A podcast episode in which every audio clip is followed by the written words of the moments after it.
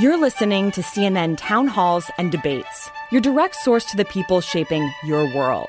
It's a forum for you to get answers to the tough questions and better understand the issues that matter to you. We're bringing this episode to you uncut and unfiltered, straight from the national stage. And it all starts right here, right now on CNN.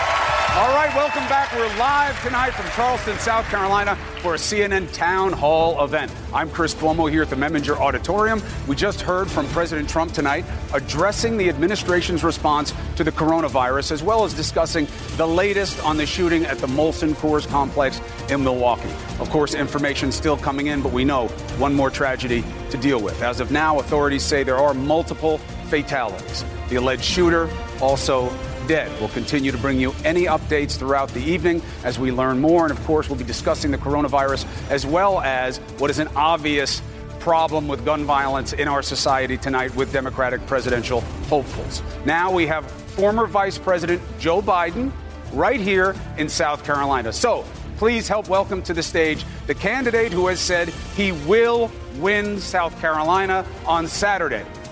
Former VP Joe Biden.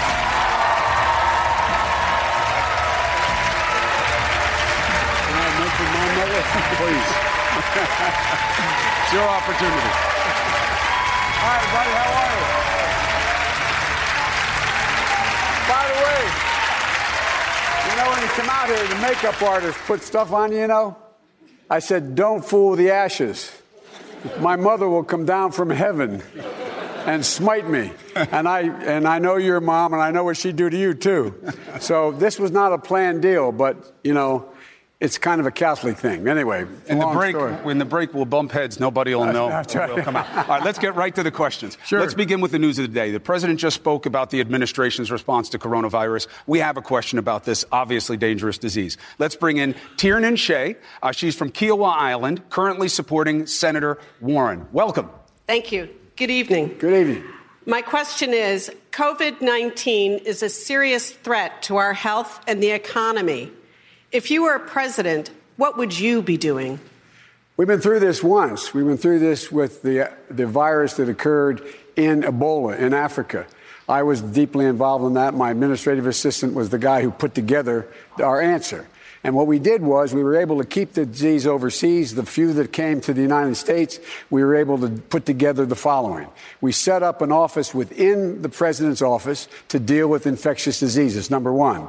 Number two, we significantly increased the funding for NIH, National Institute of Health, as well as the CDC, to immediately begin to work on vaccines, and which worked. We moved. Thirdly, what we did was we made sure that we were able to be honest with the American people so that we had a complete, a complete unity between the scientist and the president. In this case, Ron Klain, who was putting it together for the president. And so the only problem I have here is it doesn't seem as though, and I didn't catch the whole, I didn't catch the whole news conference, but what I saw was there was a slight difference between Dr. Fauci, who is a really first-rate guy, and the president's assertion, don't worry, it's all done. As a matter of fact, while this was going on, there was a virus that occurred in the United States that was spread in the United States, not from someone coming from outside the United States. And so it is a concern, and I think it's important that we understand that you have to have a president in charge. The last point I'd make, and I know we want to get a lot of questions, is that what we did, what, what I would do were I president now, I would not be taking China's word for it.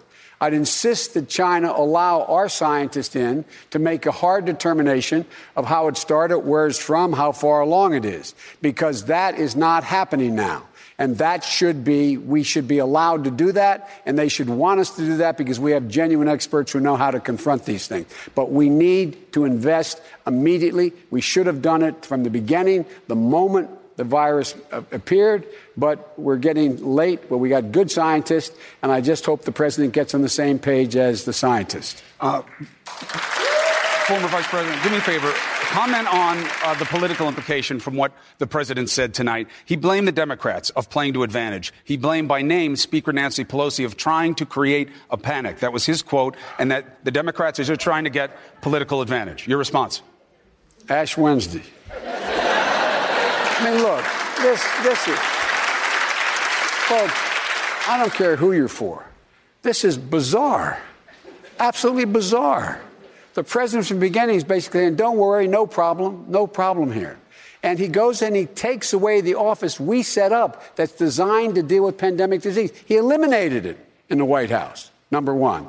Number two, he tried to defund the CDC. He tried to defund the NIH. He did not have a plan to deal with how you um, uh, equip hospitals that are going to be able to take care of people to have the right docs, the right capacity, and the right ability to contain. None of that happened. And all Nancy's saying, I, get, I didn't hear what she said, but my guess is that we ought to be doing something. We should be funding this effort. I, anyway, I. All right, let's get another question from the office. Kristen Soucy is with us. She's a law student at the University of South Carolina, undecided voter. Welcome. Hi. Hi. Good evening, President Biden.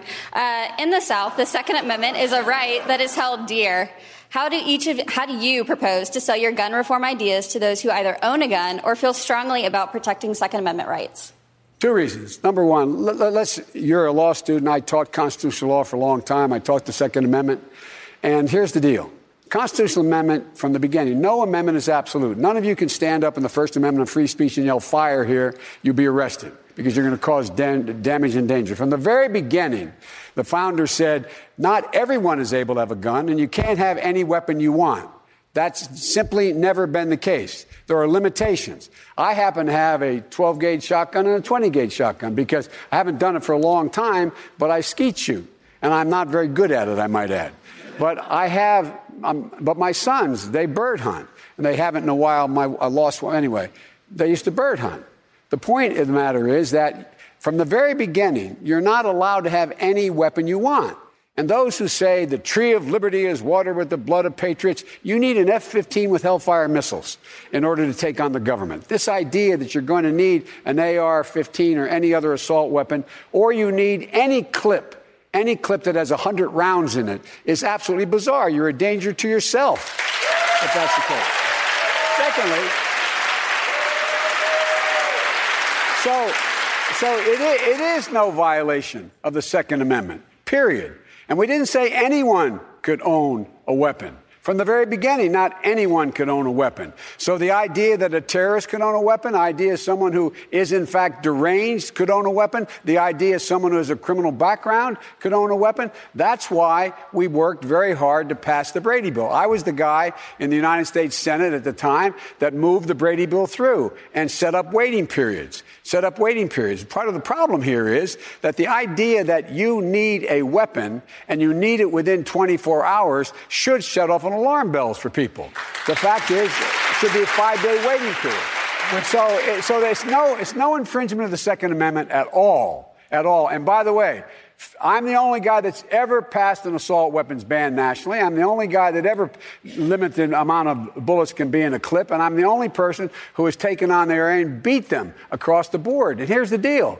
The deal is that 58% of gun owners, of members of the NRA, think people should not be able to own an AR-15, not own an assault weapon, not have a hundred a, a, a magazine, the thing you stick in the gun that shoots as many bullets as you can of 100 rounds. So already the NRA people, it's the gun manufacturers. And that's another story. I know you want to go on. Well, i will ask you a question about that. Is it fair to continue to criticize Senator Sanders for his Brady Bill votes and the gun manufacturer liability cap vote when he says they were bad votes? He made a mistake.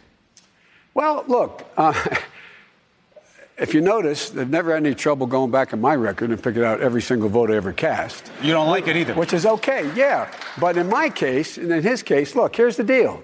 He, in fact, said he voted against, he voted for the assault weapons ban when he, in fact, was running for mayor. He got defeated. Next time he ran, he didn't talk about the assault weapons ban. He won. The idea here is that what is the thing that motivates you to make your judgments? And the idea that he's the only one up there who, in fact, in 2003, in fact, voted to give the gun manufacturers absolute license not to be sued at all. If I stood before you all tonight and I said, I got a great, as your presidential candidate, I promise you, I'm going to make sure you can never sue the drug companies. They put out 9 billion opioids. Well, they can't sue them.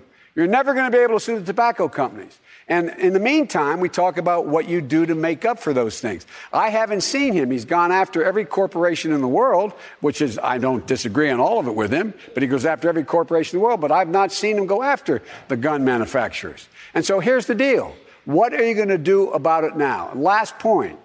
The reason he voted against the Brady bill five times that I was passing was the fact that it related to the waiting period.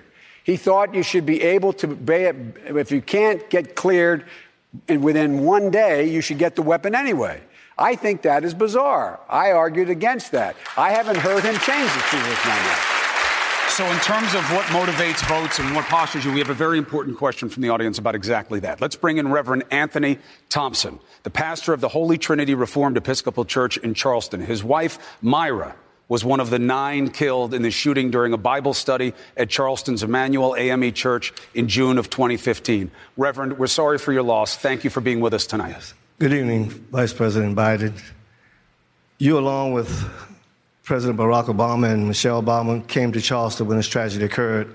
You directly and personally came to encourage us. So thank you very much.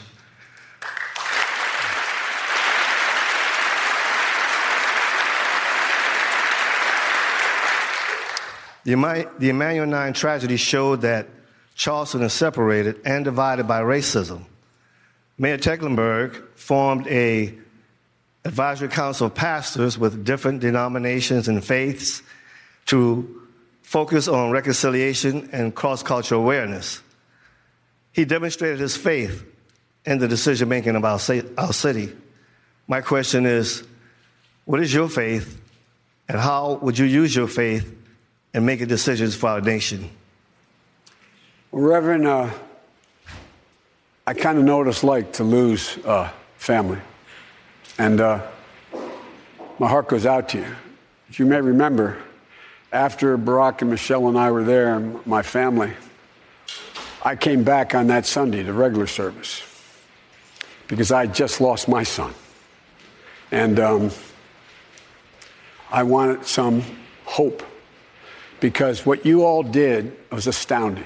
I don't know if you all know this. All those who died were killed by this white supremacist. They forgave him. They forgave him. The ultimate act of Christian charity. They forgave him. And you know, Reverend, um, I'm not proselytizing. I happen to be a practicing Catholic. But I went back to the church because I found, particularly, the black church. In this case, it was an AME. It was not an Episcopal church. I found that um, there's that famous phrase from Kierkegaard faith sees best in the dark. I find the one thing it gives me, and I'm not trying to proselytize, I'm not trying to convince you to be, to share my religious views. But for me, it's important because it gives me some reason to have hope and purpose. I've learned the only way, I don't know how you've dealt with it, Reverend, but the way I've been able to deal with when my wife was killed and my daughter were killed and then my son died, I, I, I, have only been able to deal with it by realizing they're part of my being. My son Bo is my soul. And, uh, and what I found was I had to find purpose. Purpose. And what was the purpose? Every day I get up, I, am sorry to go on, I apologize, but every day I get up, I literally, and not a joke, Reverend, and I think you know this about my boy,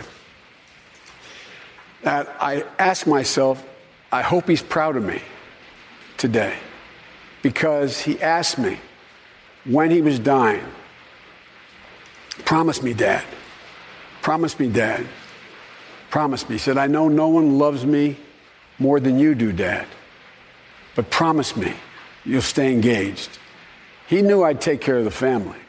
but he worried what I would do is I would pull back and go into a shell and not do all the things I've done before. It took a long time for me to get to the point to realize that that purpose is the thing that would save me. And it has. And every morning I get up and I say to myself, when I give you my word as a Biden, I hope he's proud of me. Hope he's proud of me. Because that's the that makes me move on. And the impact that loss had was astounding. And it had to be for you. Remember afterwards when I went down the next day when I came in that Sunday? And Mayor Riley asked me whether I'd go down in the, into Reverend Pinckney's office.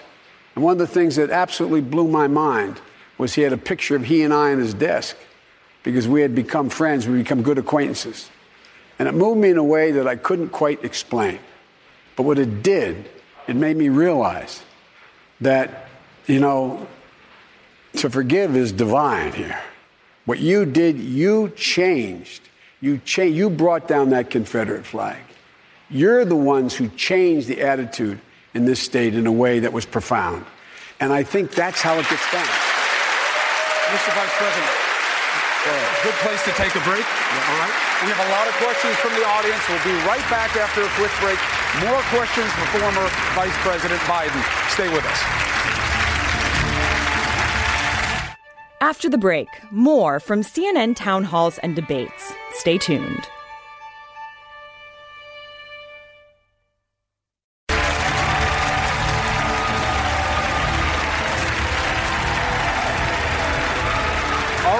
Welcome back to a live CNN Democratic presidential town hall.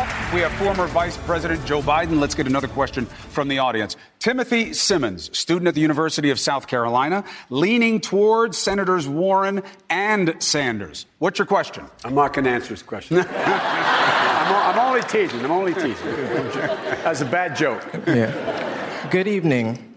You have criticized Michael Bloomberg for his stop and frisk policies in New York but you have not really commented on your 1994 crime bill. Are you aware of the impact that it had on the black community? Would you pass such legislation if it were to be introduced today? Let me tell you, I've commented on it a hundred times. It's been thoroughly, and it was endorsed by, uh, let's get the context here. The crime rate was incredibly high.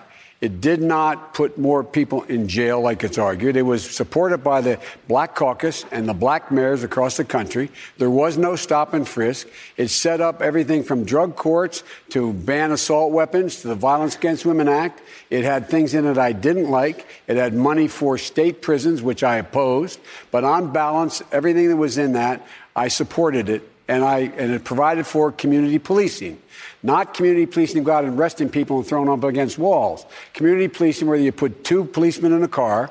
The cops didn't want to do it, and they had to get out of the cars and go and understand the neighborhoods. They had to leave their their cell phone numbers with the local grocer, with the local church, with the local. If you have a problem, call me.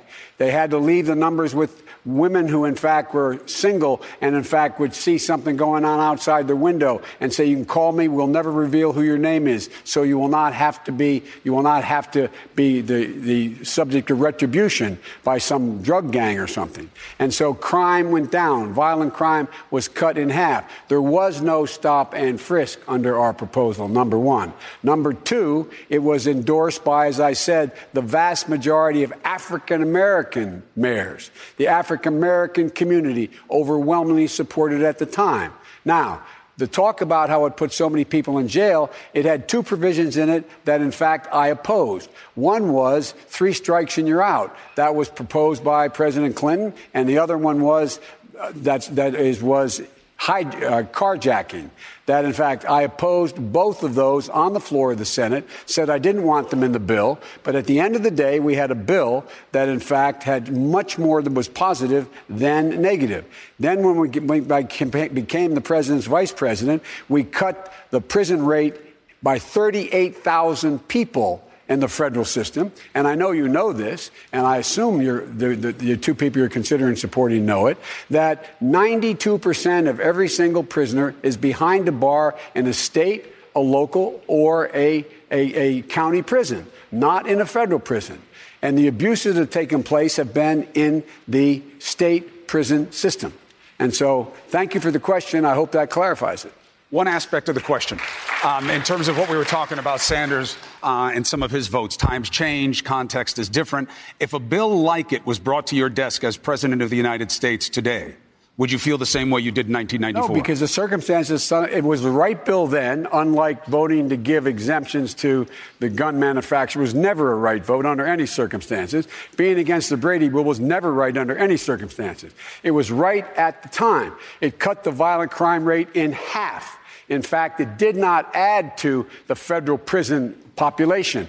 It was, and matter of fact, the people who are arguing in the House were, among others, Bernie saying we needed more money for state prisons. We didn't need any more money for. it. Now, here's what I would do. I have laid out clearly what we should be doing. We should change the whole the whole of the prison system from one of punishment to rehabilitation. Nobody, nobody, no, I really mean it. Nobody should go to jail for drug use. They should do what I set up in the law drug courts. They should be put in rehabilitation, mandatory rehabilitation. We should be building rehab centers. 30 days, 30 days does not work.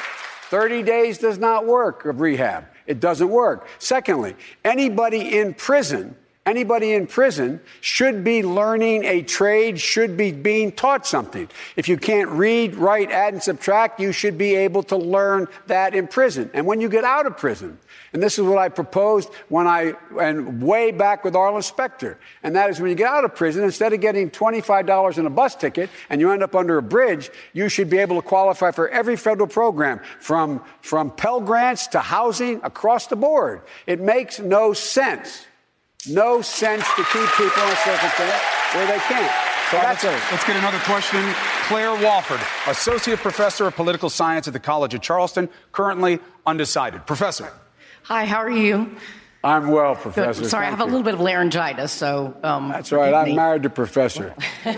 I wasn't going to lose this opportunity.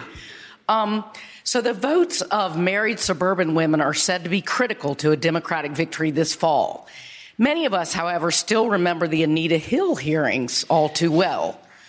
Other candidates are being asked to account for past programs or policy choices they now regret. What do you say to those female voters who were and perhaps are still unhappy with how you handled the confirmation of Clarence Thomas? Well, Times have changed, so how have you? Well, by the way,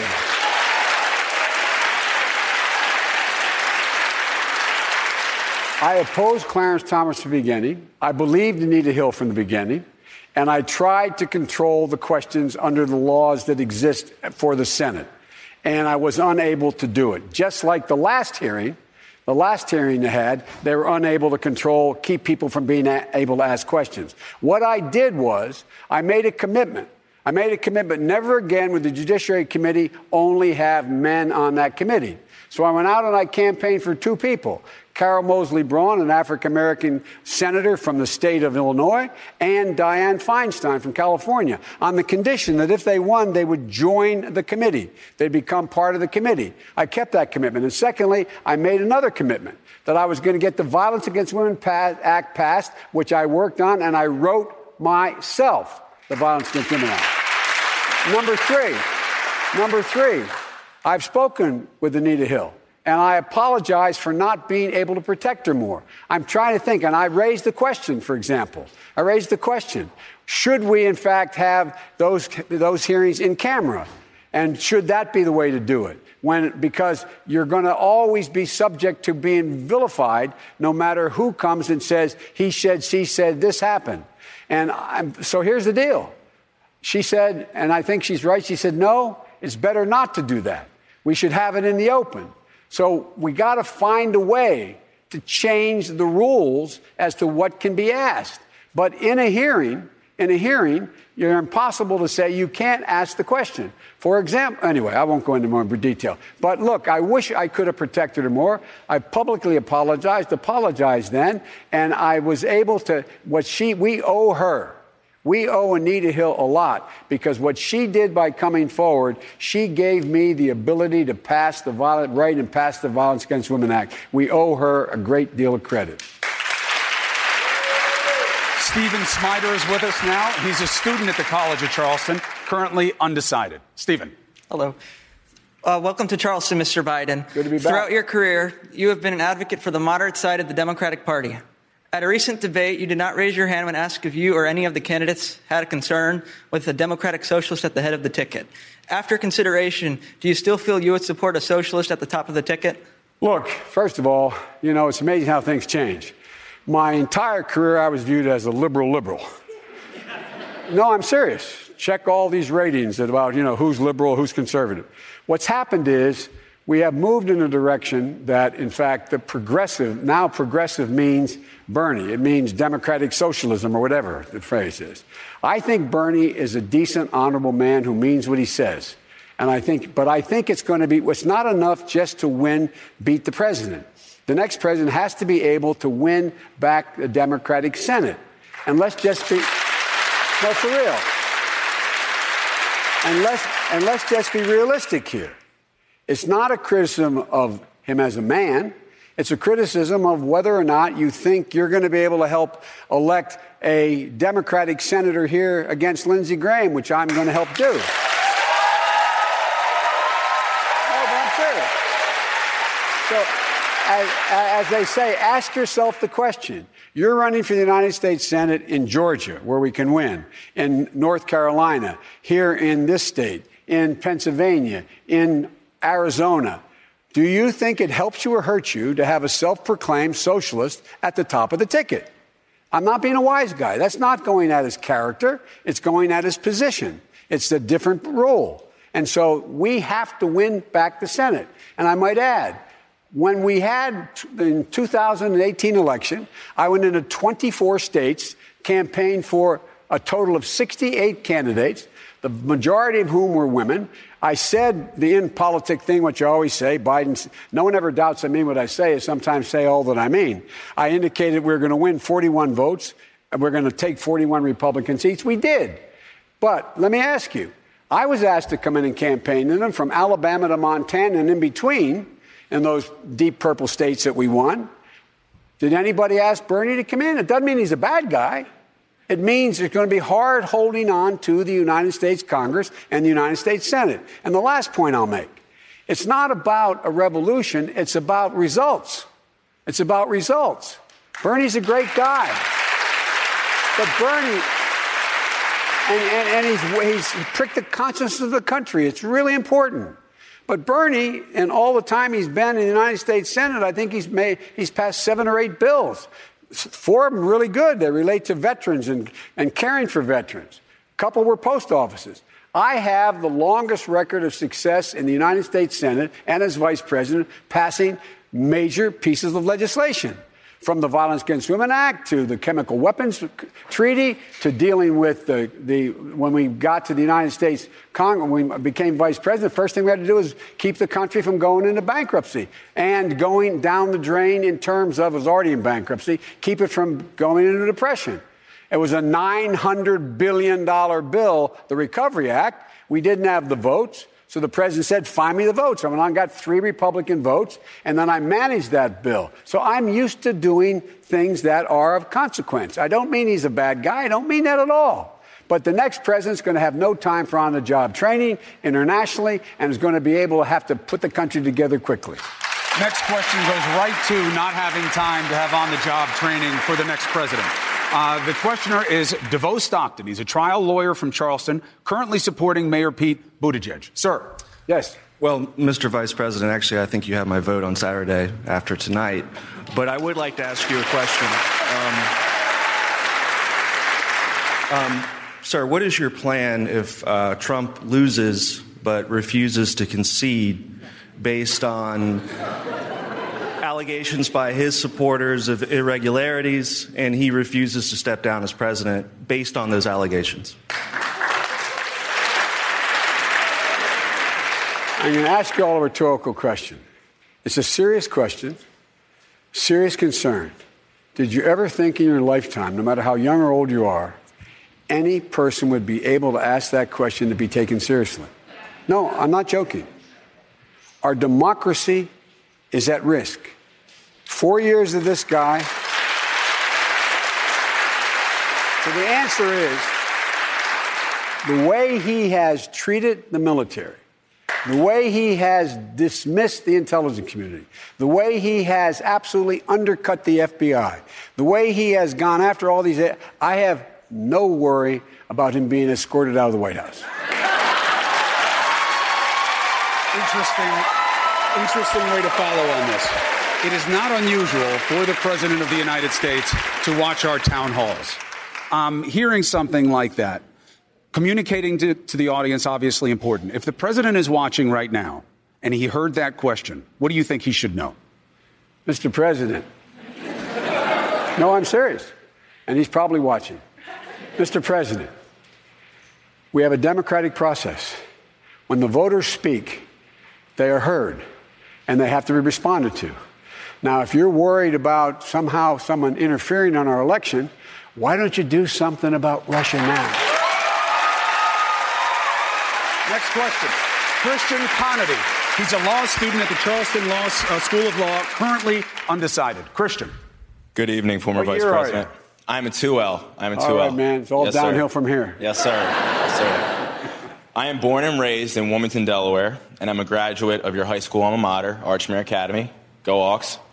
In Delaware and in South Carolina, education, specifically public, has drastically suffered over the years at the hands of poor funding and a lack of qualified teachers. What are some incentives that could help bring enthusiastic teachers back to the profession to help kids want to stay in school and further their education? Well, first of all, Wait, here. By the way, the school he's talking about, he went to a private Catholic boys' school, and now it's co ed. He, when he went, it was co ed when my son and daughter went Yes, as well. sir. The point is this that the public school system in the country is in trouble. And in Delaware, it's been in trouble, except Delaware did one thing that other states should be doing. Delaware said that every school is required to have a minimum amount of money no matter what their tax base is. That began to change the question of where the teachers are and where good teachers are. We are short right now 115,000 teachers in our public school system because my generation of baby boomers is retiring and other people aren't coming in. If you were gone to undergraduate school and you graduated magna cum laude with a degree in education, you start off at 23% lower salary than anybody else graduating in any other discipline except the one my daughter chose, graduating with honors from the University of Pennsylvania as a graduate student in dealing with the thing called idea that we have public service that relates to whether or not you're a social worker. They get paid less, okay? So, what we have to do is two things. One of the things we have to do is we have to provide opportunities. It shouldn't matter what zip code you're in, whether or not you have access to a good education. No, but, but, but, it, but, but it's, by the way, it's more than that. We've learned a lot in the last 10 years based on basic research. The basic research we know is the child's brain is developing very rapidly. Beginning by age four, a significant portion is already developed. And so, no matter what the background of the child, if they come from a poor background, no matter black, white, Asian, uh, it doesn't matter. They, in fact, know now that if they are able to go to school, not daycare, at three years of age, four years of age, and five years of age, they exponentially increase the prospects of them catching up and being able to go through all 12 years get, without getting in trouble. So I think it's 57% greater chance. So what I do, I go in Title I schools, those with very low tax bases. They don't have enough money. They don't have enough money that they need to attract teachers and school psychologists and, and nurses, et cetera. And I triple that amount of money from 15, which is $15 billion for Title I schools now to make up for deficiencies, to 45 billion. That's allow the first thing you'd have to do if you qualify for that aid, you have to raise your teachers' salaries to close to $60,000 if they've been working more than five years. Number one. Number two, you, in fact, are going to have to see to it that you uh, provide for total education, school, all day school for three, four, and five years old because you put them in a position where they can compete no matter what their background has been. Thirdly, and this is the controversial piece of what, and now, by the way, if you notice on the stage, everybody's talking about tripling, you know, Title One. Uh, you know, I'm glad everybody's coming along. But here's the deal you should also provide for advanced placement courses in those Title I schools because we underestimate the capacity of students. Lastly, lastly, we've learned that if in fact you look, how, how many of you in this uh, uh, folks who are on school boards or involved with the school system, how many of you in South Carolina find yourself in a position where you have to make a choice between a school nurse and an additional teacher? Or between a school psych? I'm, I'm not joking, am I? It's literal. And so, third thing to do is we should reward teachers who, in fact, are willing to teach in these schools, and we should deal with it. And I don't I'm supposed to do these real short. I'm going too long, but we should be able to forgive student debt for them if they engage in the process.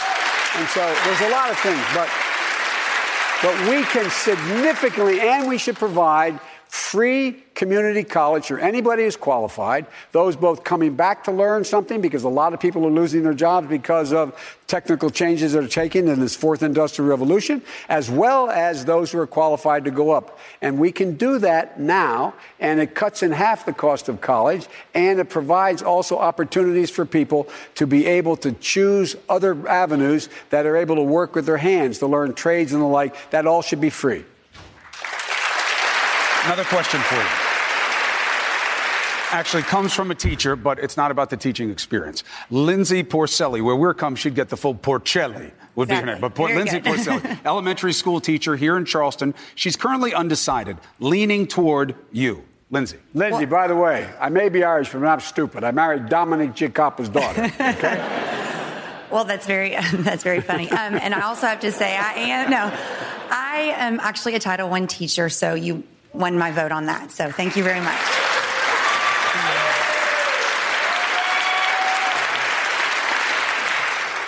Mr. Vice President, I lost my father in law to a glioblastoma, just like your son, Bo, and your good friend, John McCain.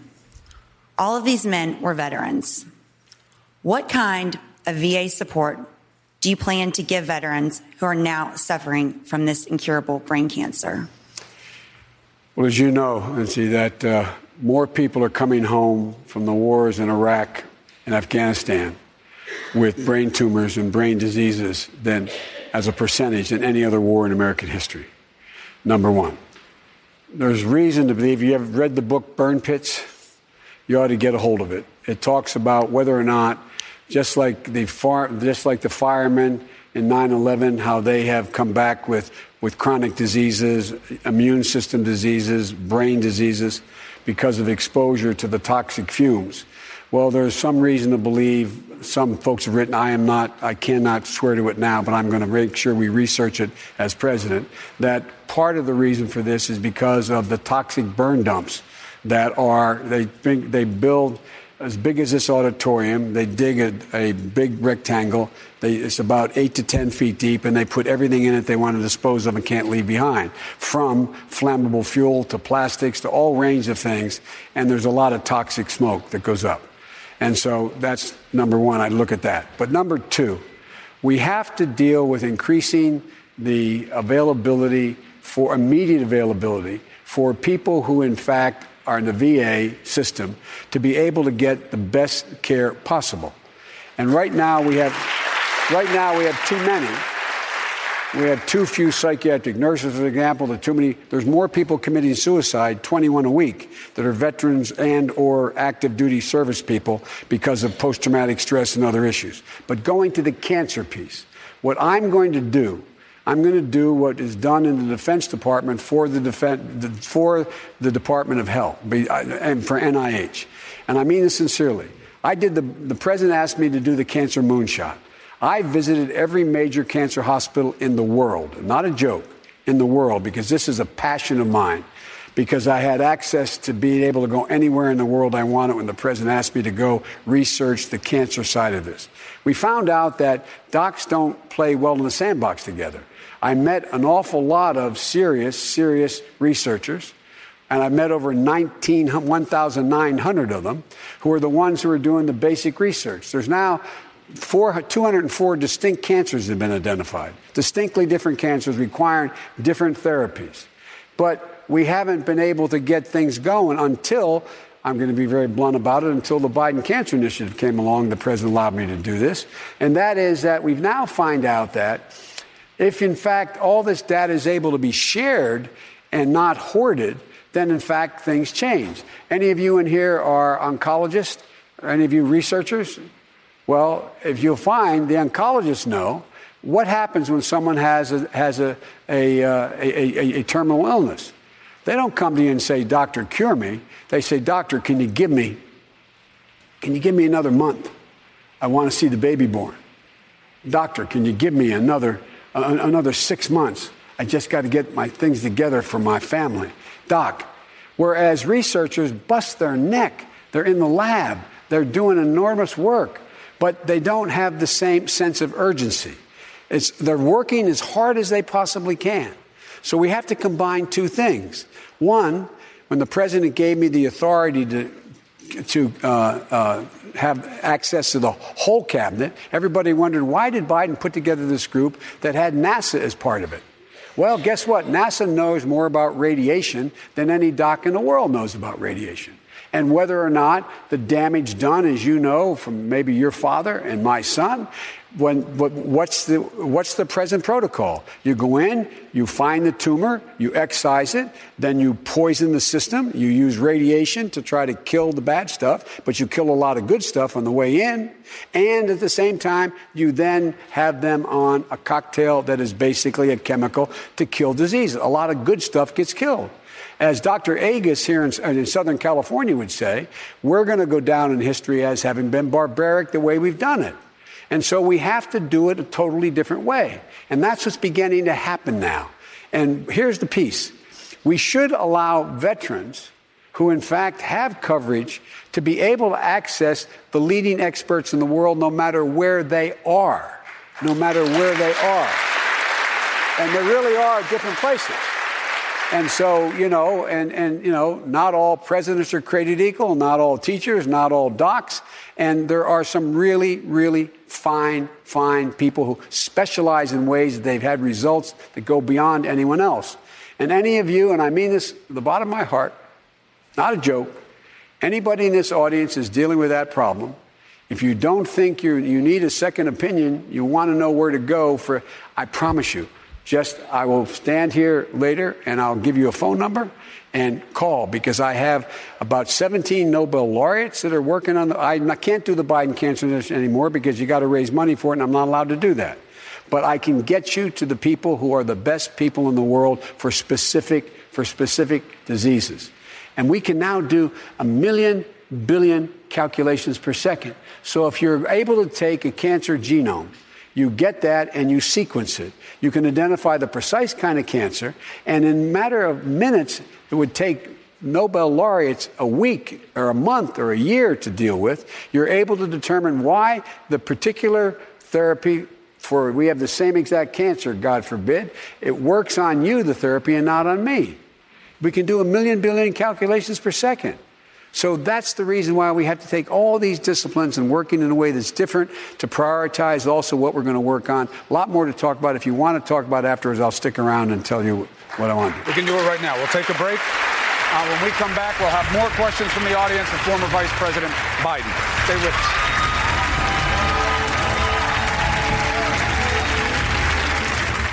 After the break, more from CNN town halls and debates. Stay tuned.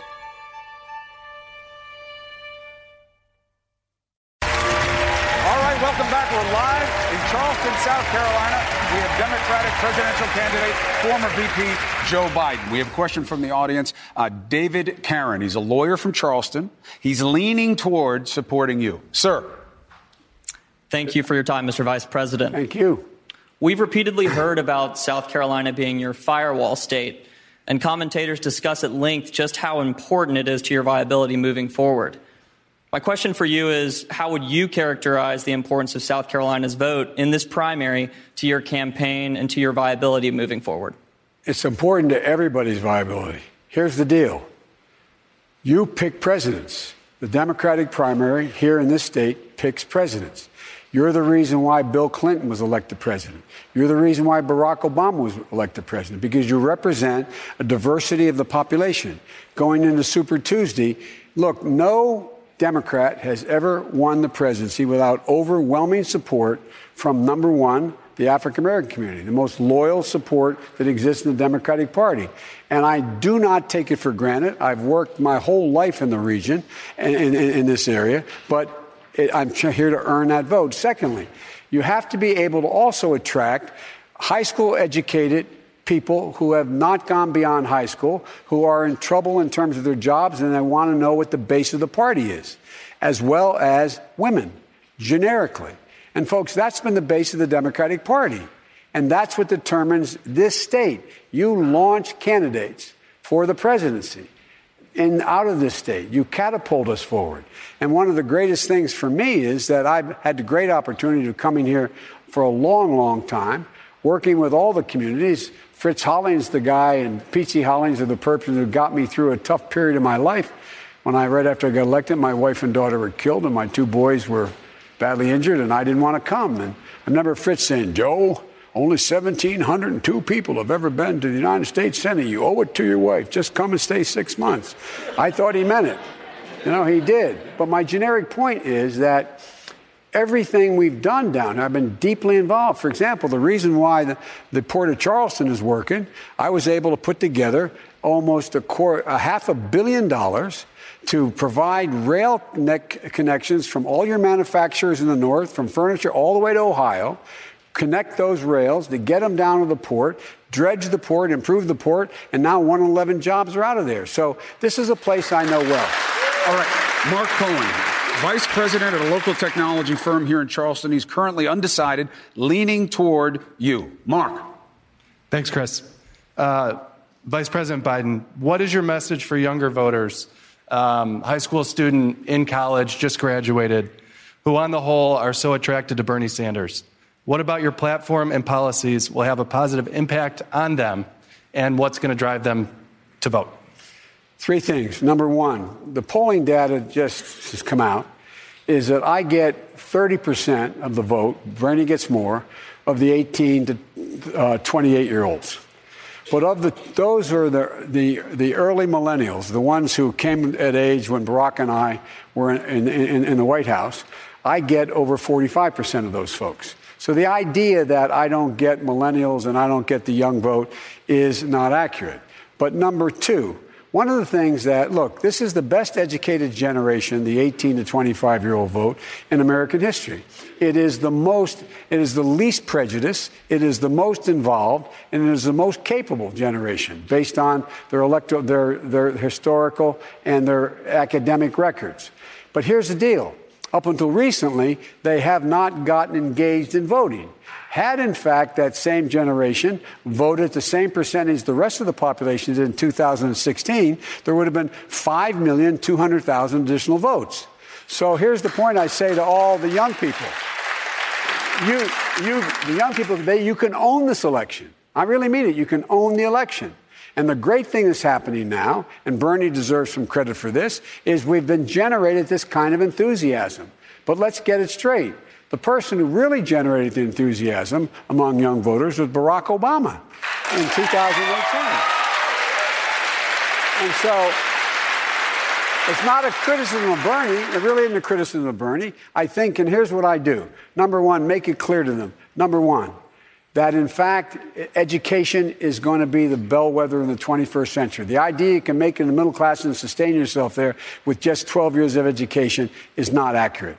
Whether you need a trade and or you have to go beyond that, number one. You know that in terms of technology. Number two, we should change the way we educate our people. For example, why isn't in every school, why isn't programming part of the science curricula that satisfies your science requirement?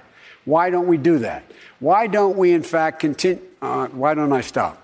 No, no, listen. No. This, this is the last answer of the night, so go ahead. Okay, so here, and in addition to that, it's about being able to know that you are going to be able to be physically secure. The idea, we have to restore the soul of this country. Are we, I'm now for real. Applause is a good time to end. All right. Mr. Vice right. President, thank, thank you very much. I've done a lot of these. I've never seen anybody stand as close to the edge as you do on a regular basis. I thank the former Vice President Biden.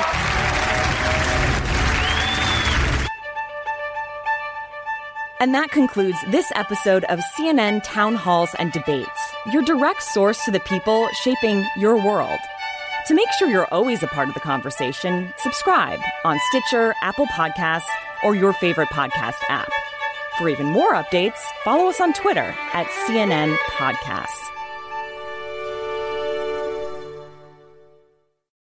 Quality sleep is essential, and that's why the Sleep Number Smart Bed is designed for your ever evolving sleep needs. So you can choose what's right for you whenever you like. Need a bed that's firmer or softer on either side? Helps you sleep at a comfortable temperature, quiets their snores. Sleep Number does that. Sleep better together. JD Power ranks Sleep Number number 1 in customer satisfaction with mattresses purchased in-store. And now, save 50% on Sleep Number limited edition smart beds for a limited time. For JD Power 2023 award information, visit jdpower.com/awards. Only at Sleep Number stores or sleepnumber.com. I'm Dr. Sanjay Gupta, host of the Chasing Life podcast. In honor of our 10th season, we want to hear from you. Leave us a message at 470-396-0832 and tell us how you chase life. It could be used on an upcoming episode.